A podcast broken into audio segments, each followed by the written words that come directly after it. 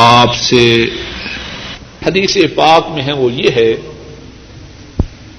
کہ رسول کریم صلی اللہ علیہ وسلم نماز کے خوشو و خدو کا کتنا خیال رکھتے ہیں اور ہر وہ چیز جو نماز کے خوشو و خدو میں کمی کا سبب بنے، اس کو اپنے سے دور کرتے ہیں۔ توجہ کیجیے اور ہماری کیفیت کیا؟ ہے شکلوں والے کپڑا کا شکلوں والے کپڑے کا آپ کے پاس موجود ہونا آپ کی توجہ کے ہٹانے کا سبب بنتا ہے۔ کیا کرتے ہیں؟ نماز سے فارغ ہوتے ہی فرماتے ہیں، اس کپڑے کو ابو جہم کو واپس کر دو۔ اس کو کہو کہ اس کی بجائے ہمیں امبجانی کپڑا، جس میں شکلیں نہیں وہ دے دے۔ نماز سے فارغ ہوتے ہی اس کپڑے کو اپنے گھر سے دور کرتے۔ اور آج ہم مسلمان اللہ منشا اللہ اس بارے میں کتنی کوتا ہی کرتے ہیں، کتنی سستی اور غفلت کرتے ہیں۔ جو صحیح معنوں میں مومن تھے۔ رسول کریم صلی اللہ علیہ وسلم کے نقش قدم پر چلنے والے تھے۔ وہ اس بات میں بھی آ حضرت صلی اللہ علیہ وسلم کے نقش قدم پر چلتے۔ ہر وہ بات، ہر وہ چیز جو نماز میں خوشو و خدو کی کمی کا سبب بنتی، اس کو اپنے سے دور کر دیتے۔ امام مالک نے اپنی عظیم کتاب المعطا میں دو واقعات اس سلسلہ میں بیان فرمائے ہیں۔ پہلا واقعہ یہ ہے حضرت ابو طلحہ رضی اللہ تعالی عنہ۔ ان کا باغ ہے اور انتہائی گنا باغ ہے۔ ایک جانور دبسی، اور بعض کہتے ہیں کہ یہ دبسی کبوتری کو کہتے ہیں۔ یا کبوتری ایسا کوئی پرندہ ان کے باغ میں داخل ہوتا ہے۔ حضرت ابو طلحہ رضی اللہ تعالی ان اپنے باغ میں عبادت میں مشغول ہیں۔ اللہ کے لیے نماز میں کھڑے ہیں اب باغ گنا ہے۔ یہ پرندہ باغ کے اندر آ چکا ہے۔ اب نکلنے کی کوشش کر رہا ہے اور نکل نہیں پاتا۔ اس کے پروں کے پھرپھرانے کی وجہ سے آواز پیدا ہوتی ہے۔ حضرت ابو طلحہ رضی اللہ تعالی ان پرندے کے پروں کے پھرپھرانے کی آواز کو سن کر اس کی طرف متوجہ ہوتے ہیں۔ اور پھر خیال آتا ہے کہ میں تو نماز میں ہوں۔ اپنی نماز کی طرف اپنی توجہ کرتے ہیں۔ اور اب یہ بھول چکے ہیں کہ کتنی نماز ادا کی ہے، کتنی باقی ہے۔ اب نماز سے فارغ ہوتے ہیں۔ پریشان ہوتے ہیں، غمگین ہوتے ہیں مسترب اور بے چین ہوتے ہیں۔ طبیب اعظم صلی اللہ علیہ وسلم ان کی خدمت میں حاضر ہوتے ہیں۔ عرض کرتے ہیں، یا رسول اللہ صلی اللہ علیہ وسلم، لقد اصابتنی فی مالی فتنہ۔ میرا مال میرے لیے فتنہ بن چکا ہے۔ میں اپنے باغ کی وجہ سے اپنی نماز میں خوشو و خدو میں کمی محسوس کرتا ہوں۔ اب کیا کرتا ہوں؟ میرا باغ اللہ کی راہ میں صدقہ ہے۔ آپ جہاں چاہیے اس باغ کو اللہ کے لیے خرچ کر دیجیے اگر یہ باغ نماز میں میرے خوشو و خدو میں کمی کا سبب بنا ہے، تو اب یہ باغ میرے پاس نہیں رہ سکتا۔ کتنا اہتمام ہے نماز میں خوشو و خدو کا، اور کیا حال ہے ہمارا؟ اللہ منشا اللہ ریال ڈالروں میں بدل رہے ہیں اور ڈالر روپوں میں بدل رہے ہیں۔ معلوم نہیں کیا کیا حسابات۔ سارے نماز ہی میں کرتے ہیں۔ امام مالک راہ اللہ دوسرا واقعہ یہ بیان کرتے ہیں، ایک انصاری مسلمان اپنے باغ میں موجود ہے اور باغ میں کھڑے اللہ کی عبادت کر رہے ہیں۔ نماز میں مشغول ہے اور موسم ہے وہ کہ باغ پک چکا ہے۔ کھجوروں کے درخت کھجوروں سے لدے پڑے ہیں اور کھجوروں کے بوجھ کی وجہ سے جھک چکے ہیں۔ اب نماز میں کھڑے دیہان درختوں کی طرف جاتا ہے۔ منظر اس میں جازبیت ہے۔ کھجوروں کے درخت کھجوروں سے لدے ہوں اور ہوں بھی اپنے۔ نماز ہی میں کھجوروں کی طرف دیکھ کر لذت محسوس کر رہے ہیں۔ فوراً یاد آتا ہے کہ نماز میں ہوں۔ لیکن لدے ہوئے، کھجوروں سے لدے ہوئے درختوں کے دیکھنے کی وجہ سے پھول چکے ہیں۔ کتنی نماز پڑھی ہے اور کتنی باقی ہے۔ نماز سے فارغ ہوتے ہیں تو پریشان ہیں۔ وہ تھوڑی وقت کی جو لذت کھجوروں کے دیکھنے سے محسوس ہوئی تھی، اس سے کتنی زیادہ پریشانی اور اضطراب ہے۔ امیر المؤمنین ذنورین عثمان بن عفان رضی اللہ تعالی ان ان کا دور خلافت ہے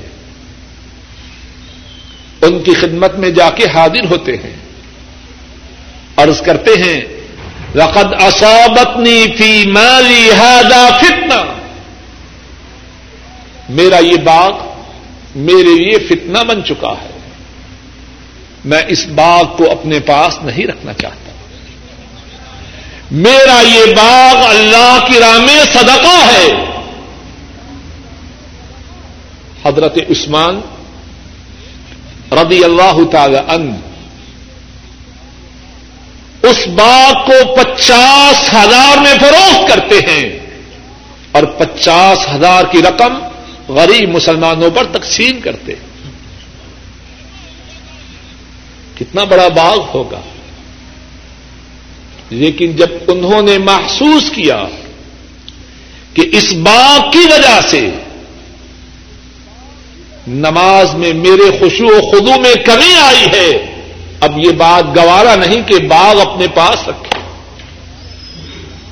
یہ تھے رسول کریم صلی اللہ علیہ وسلم کے صحیح معنوں میں نقش قدم پر چلنے والے۔ اس حدیث پاک میں ایک اور بات یہ ہے کہ اپنے احباب سے ہدیہ قبول کیا جا سکتا ہے۔ حضرت ابو جہم رسول کریم صلی اللہ علیہ وسلم کے صحابی ہیں۔ آپ کو انہوں نے ہدیہ دیا۔ آپ نے اس کو قبول کیا۔ جو چدر جس میں آپ نماز ادا فرما رہے تھے وہ ابو جہم کی طرف سے دیا ہوا ہدیہ تھا۔ ایک اور بات اس حدیث پاک میں یہ ہے، اگر کوئی دوست ہدیہ دے اور وہ ہدیہ اپنے مناسب نہ ہو اور دوست سے بے تکلفی ہو، تو اس سے کہہ سکتا ہے کہ اس کو اس سے بدل دو۔ آپ ابو جہم رضی اللہ تعالی ان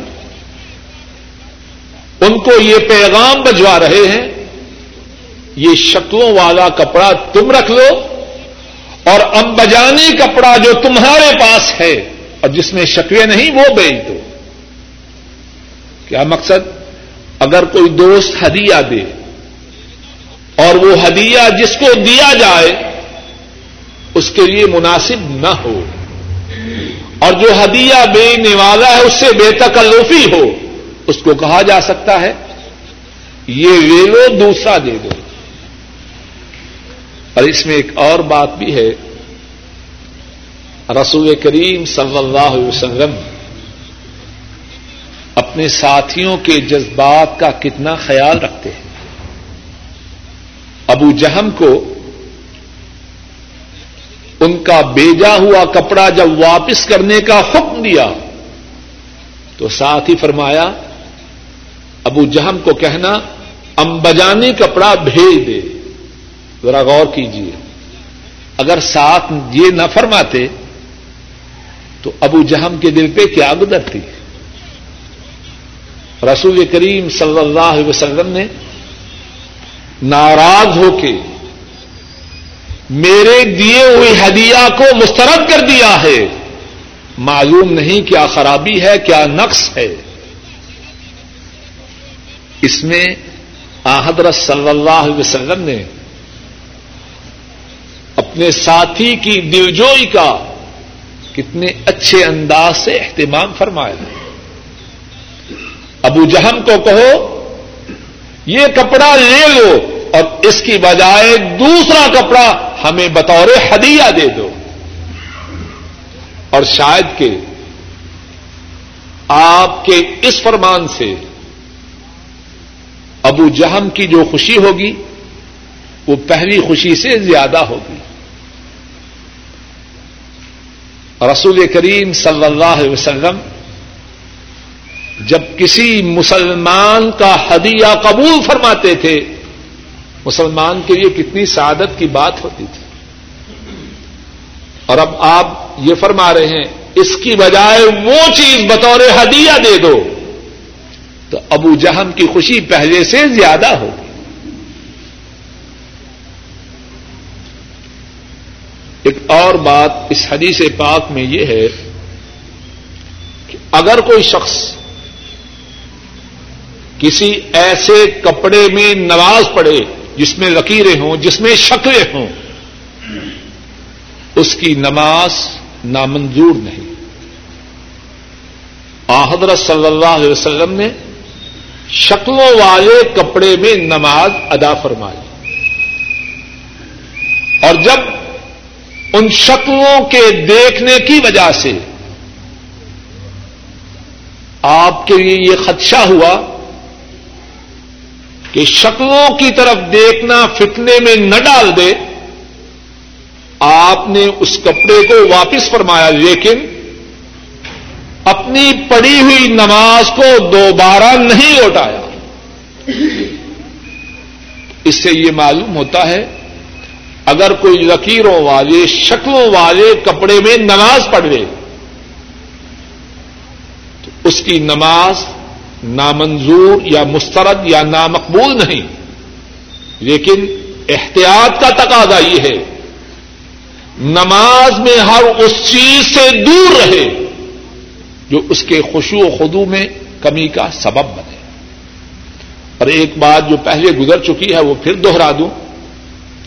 شکلوں سے مراد تصویریں نہیں۔ شکلوں سے مراد انسانوں، جانوروں یا جاندار چیزوں کی تصویریں نہیں، کیونکہ ایسا کپڑا پہننا حرام ہے۔ نماز میں بھی اور نماز کے علاوہ بھی۔ اور ایک دو باب بعد اس بارے میں قدر تفصیل سے انشاءاللہ اللہ مسئلہ آ رہا ہے۔ بڑی خان صاحب باب صلى في ثوب مسلم هل تفسد صلاته عن ذلك۔ قال حدثنا ابو معمر عبد الله بن عمرو. وقال حدثنا عبد الوارث، قال حدثنا عبد العزيز بن صهيب عن انس رضي الله تعالى عنه، كان كرام لعائشه رضي الله تعالى عنها، سترت به جانب بيتها بيتها، فقال النبي صلى الله عليه وآله وسلم آميتي عنا كرامك كرامك هذا فإنه لا تزال تصاويره تعرض في صلاتي. باب ان صلى في صوب مسلب او تصاوير هل تفسد صلاته وما ينهى عن ذلك۔ قال حدثنا أبو معمر عبد الله بن عمرو قال حدثنا عبد الوارث۔ قال حدثنا عبد العزيز بن سهيب عن أنس رضي الله تعالى عنه كان قرام كان قرام لعائشة رضي الله تعالى عنها سطرت به جانب بيتها فقال النبي صلى الله عليه وسلم، امیتی عنا قرامك هذا فإنه لا تزال تصاويره تعرض في صلاتي باب ہے، اگر نماز پڑھے ایسے کپڑے میں جس میں سلیب کا نشان ہو یا تصویریں ہوں، تو کیا اس کی نماز فاسد ہوگی؟ اور اس بارے میں جس چیز سے روکا گیا ہے امام بخاری فرماتے ہیں، ہم سے یہ حدیث، ابو معمر، عبداللہ ابن ام نے بیان کی۔ اور ابو معمر فرماتے ہیں، ہم سے یہ حدیث عبد الوارث نے بیان کی۔ عبد الوارث فرماتے ہیں، ہم سے یہ حدیث عبد العزیز بن سہیب نے بیان کی۔ عبد العزیز انس رضی اللہ تعالی عنہ سے روایت کرتے ہیں۔ فرماتے ہیں، عائشہ صدیقہ رضی اللہ تعالی عنہا، ان کا ایک پردہ تھا۔ اس پردے کے ساتھ انہوں نے اپنے گھر کے ایک حصہ کو چھپا رکھا تھا۔ نبی کریم صلی اللہ علیہ وسلم نے ارشاد فرمایا اپنے اس پردہ کو ہم سے دور کرو۔ کیونکہ اس کی جو شکلیں ہیں، وہ نماز میں میرے سامنے آتی رہتی۔ ہیں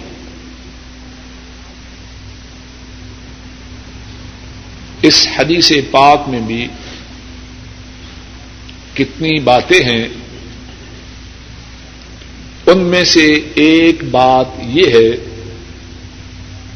کہ عائشہ صدیقہ رضی اللہ تعالی عنہا، ہم سب کی ماں، اپنے حجرا کو سوارنے کی کوشش کرتی وسائل تب بہت تھوڑے تھے۔ اور وسائل کے تھوڑے ہونے کے علاوہ نبی کریم صلی اللہ علیہ وسلم اور آپ کے گھر والے انتہائی زیادہ دنیا سے بے رغبتی اور آخرت کی طرف توجہ کی زندگی بسر کرتے ہیں۔ لیکن اس کے ساتھ ساتھ عائشہ صدیقہ کی عورت ہیں، ام المومنین ہیں۔ انتہائی بلند و بالا مقام والی ہیں، لیکن اپنے گھر کو سدھارنے کا شوق، اپنے گھر کو خوبصورت بنانے کا شوق ان میں بھی ہے۔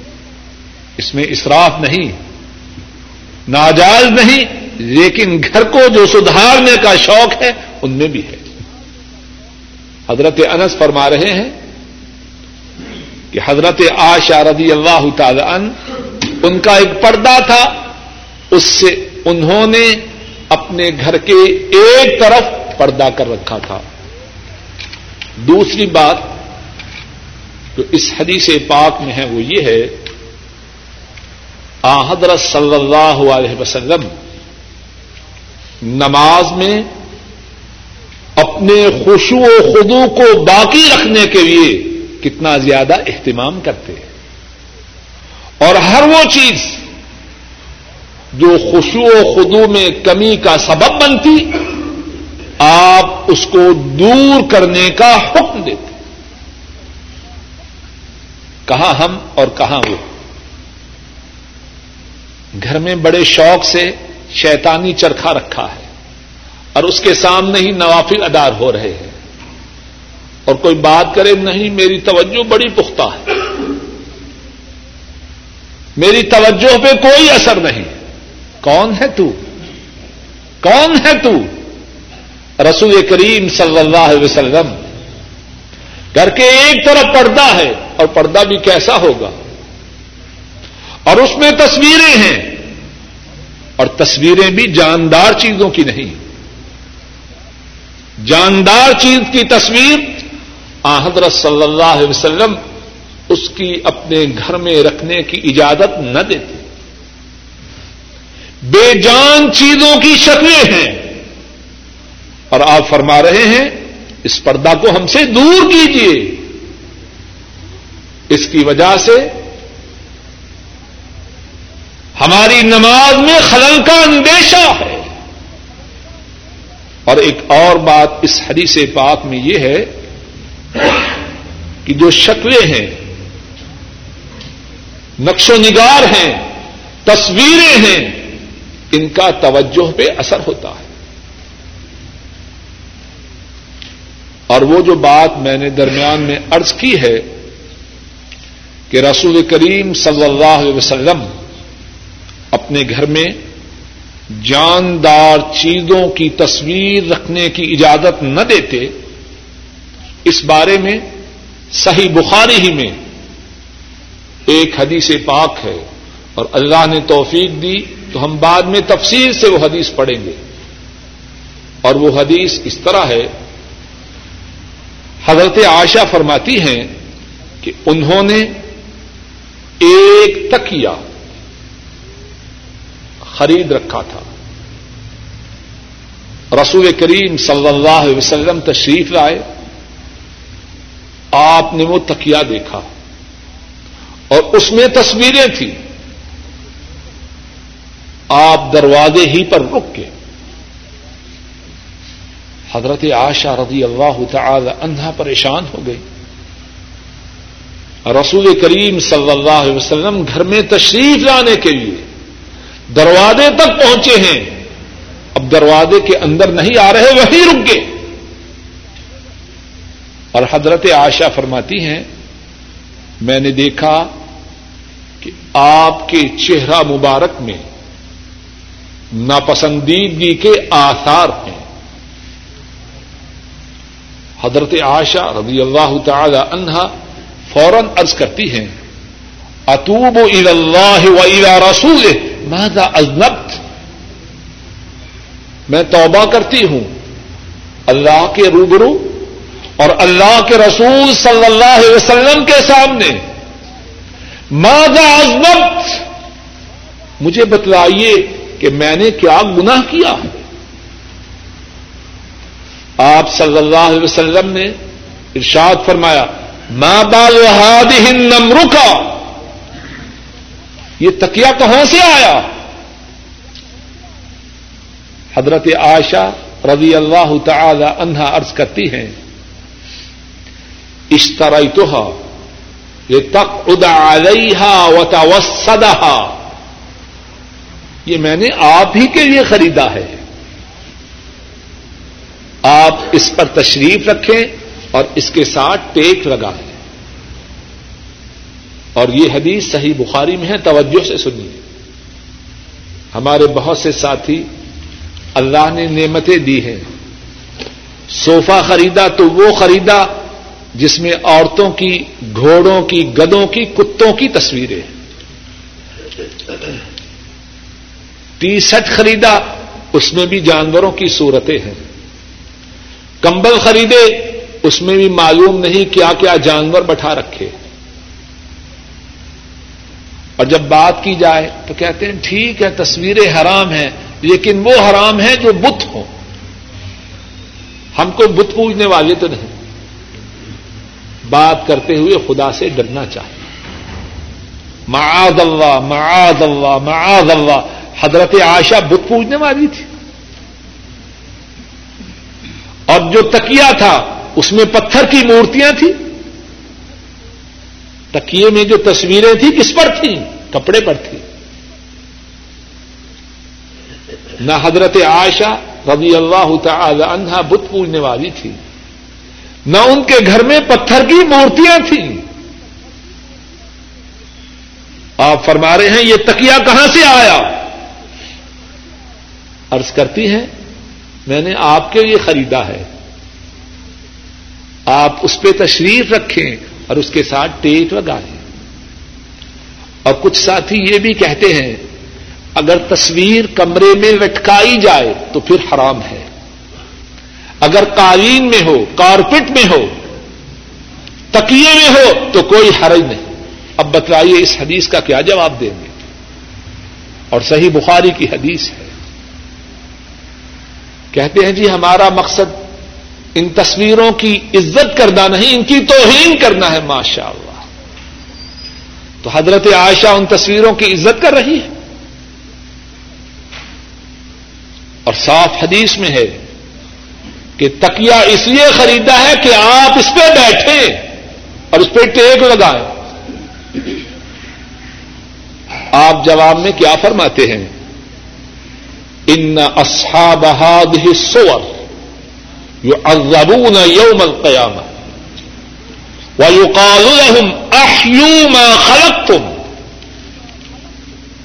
فرمایا، یہ جو صورتوں والے ہیں، ان کو قیامت کے دن عذاب دیا جائے گا۔ اور پھر غور کیجیے وہ صورتیں کیسی ہیں؟ کپڑے میں ہیں، تکیے میں ہیں۔ نہ بت ہیں، نہ مورتیاں ہیں، نہ لٹکائی گئی ہیں، کپڑے میں ہیں۔ اور کپڑا بھی وہ جو تکیا پر ہے۔ اور تکیا بھی وہ جس پہ آپ کو بیٹھنا ہے، اس پر آپ نے ٹیک لگانی ہے۔ فرما ان اصحاب هذه الصور يعذبون يوم القيامه قیامت کے دن ان تصویروں والوں کو عذاب دیا جائے گا۔ اور خواتین جو موجود ہیں، وہ اس بات کو اچھی طرح یاد رکھیں۔ اللہ کا شکر ہے، اللہ نے پیسے دیے، اللہ کی کرم نوازی ہے۔ اور ان سے گھر کا سامان خریدنا ٹھیک ہے، خریدیے۔ لیکن وہ تو سامان نہ خریدیے جس سے اللہ ناراض ہو۔ ٹی سیٹ خریدنا ہے، ڈنر سیٹ خریدنا ہے سوفے خریدنے ہیں، کمبل خریدنے ہیں چدریں خریدنے خریدیے۔ لیکن وہ تو نہ خریدیے جس سے اللہ ناراض ہو وہ تو نہ خریدیے کہ کل قیامت کے دن ہم سے کہا جائے کہ اب ان میں جان ڈالو۔ ان اصحاب هذه الصور يعذبون يوم القيامه فرمایا، یہ جو صورتیں والے صورتوں والے ہیں، کل قیامت کے دن ان کو مبتلا عذاب کیا جائے گا۔ اور کہا جائے گا، احیو ما خلق تم جن کو تم نے بنایا، اب ان کو زندہ کرو۔ اور پھر اس کے بعد فرمایا، ان البیت الذی فیہ السورہ لا تدخل فیہ الملائکہ۔ جس گھر میں تصویریں ہوں، جس گھر میں تصویریں ہوں، اس گھر میں اللہ کی رحمت کے فرشتے نہیں آتے۔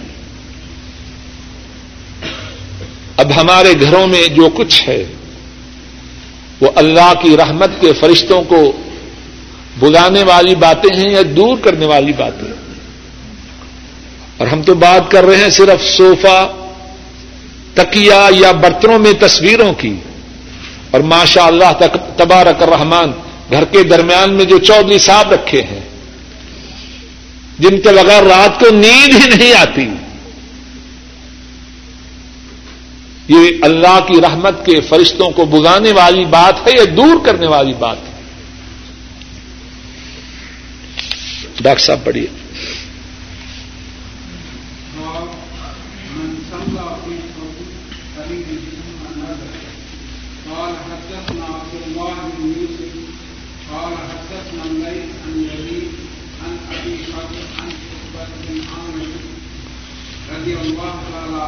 قال أحسنت إلى النبي صلى الله عليه وسلم فرمون فريد فلبست فصلى فيه، ثم انصرف فنزع نزعا شديدا، كالقارئ فقال، لا ينبغي هذا للمتقين. باب من صلى في فروج حرير ثم ندعه قال حدثنا عبد الله بن يوسف قال حدثنا الليث أن يزيد أن أبي الخير أن أقبة بن عامر رضي الله تعالى عنه قال أهدي إلى النبي صلى الله عليه وسلم فروج حرير فلبسه فصلى فيه ثم انصرف فنزعه نزعا شديدا كالكاره له. وقال لا ينبغي هذا للمتقين. الله